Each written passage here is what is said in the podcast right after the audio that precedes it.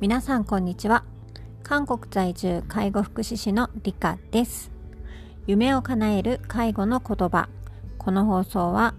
日韓の介護現場に携わってきた私が介護の現場で聞こえてくる言葉をテーマにお話をしていくポッドキャストになります。はい、えー、今日から4月。ということで4月1日の夜になります。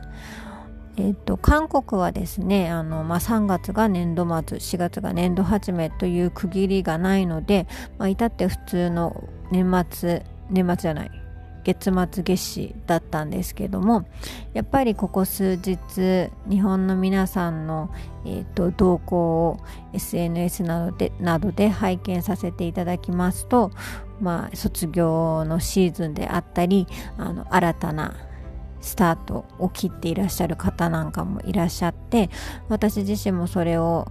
見させていただきながら自分の気持ちが引き締まる思いでここ数日過ごさせていただきました。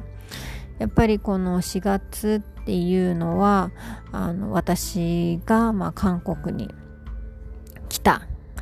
月でもありますしあの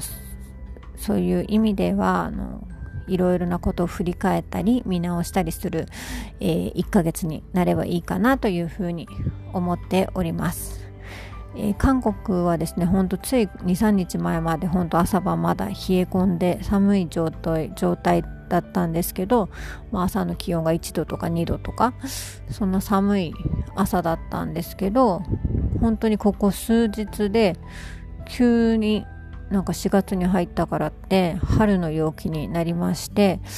あの今日もですね日中24度ぐらいまで気温が上がってあのもうなんか春がなくて夏だねみたいなことをみんなで言っていたんですけどそんな感じでねまた急にこう気温がぐっと上がって体調を気をつけなければならない時期だなというふうに思っております。まあそんな中でも私はあの上下ヒートテックをまだまだ着て過ごすかなっていうふうに思いますねやっぱり暑いって言ってもそこまでではないのであの冷えてはいけないので体調をしっかり整えて毎日過ごしていきたいなというふうに思います。えっとまあ、体調のことを少しお話ししますと、あのー、そうですね私来週、あのー、コロナウイルスのワクチン接種を行うことになりました。これはですね本当に極めて珍しいパターンと言いますがかうん、韓国でもですね本当にワクチンを接種するのがかなりあの困難な状況ではあるんですけどあの介護施設従事者ということで、まあ、一般の市民の方よりは優先的に優先してあのワクチン接種を行うことになっております。えっと、しかもですねあのいろいろ副作用とかで問題になっているあのアストラゼネカではなくあのファイザーのワクチンを受け入れられるということで、まあ、少し安心なんですけど、まあ、どうなるかわからないのでちょっと緊張をしています。あのー私の主人もあの医療関係者で病院勤めなんですけどもその医療関係者よりも 先にえっと介護従事者がワクチン接種をすることになりました韓国の知り合いの中にとか韓国の家族でもまだ接種したっていう人はいなくてあの私が第1号で周りの知り合いの中ではあの第1号でワクチン接種を行うことになりました、まあ、そういう意味ではあの、まあ、介護従事者としてあのすごい国の対応だったり地域の対応があの恵まれているなっていうふうに感じております。あの来週受けるときはですねあの利用者さんも一緒に受けるんですね。あのまあ、区自治体の方からあのワクチン接種の希望者の、えーと、センターデイサービスデイケアセンターの、えーと、利用者および従事者のワクチン接種の案内が来て、えーとそれに申請をした人が対象になってあの対象者が来週あの指定の場所に行ってワクチン接種を受けるっていうことなんですけども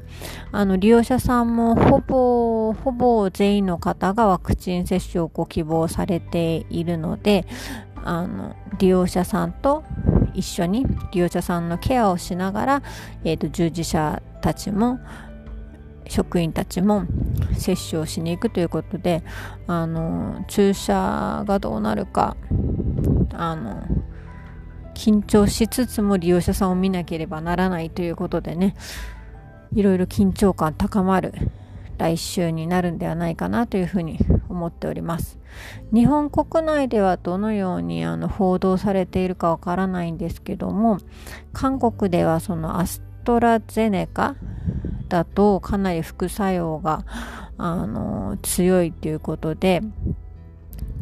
あの摂取した瞬間に気を失ってしまったりとか高熱で何日かえっ、と寝たきり状態になってしまったりとかなんかそういう副作用がきついっていうことも聞いているので、まあ、ファイザーはそこまでの副作用はないっていうことで少し安心して打てって打っても大丈夫だよというふうに言われておりますがまあとりあえずは行ってみないとわからないので来週は、え、ワクチン接種を行うことになりましたというお知らせです。はい。まあどうなるかまた来週ご報告できればなというふうに思っております。まあ、4月スタートしたということで、あのー、結構新入社員の方たちとかもいるかなというふうに思いますが私も4月に入ってこの道15年になりました。もうね、まあ、日本で7年韓国で8年ということでもう韓国での介護経験の方がちょっと長くなってきているのであの日本の介護を忘れないようにあのちょっと今年はもう一回日本の介護介護福祉士としての、えー、知識だったりを、えーと、見直すそんな一年にしたいなというふうに思います。まあ、仕事だけじゃなくてねいろいろ家庭のことだったりとか個人的な楽しみもしつつこの介護福祉士介護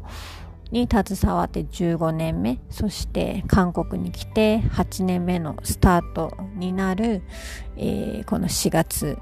節目の月を、えー、しっかりと迎えたいなということを今日はお話ししてえー、っとまとめたいと思います。はい。なるべくですね、4月は毎日のようにこうして、えっと、ポッドキャストも更新しながら、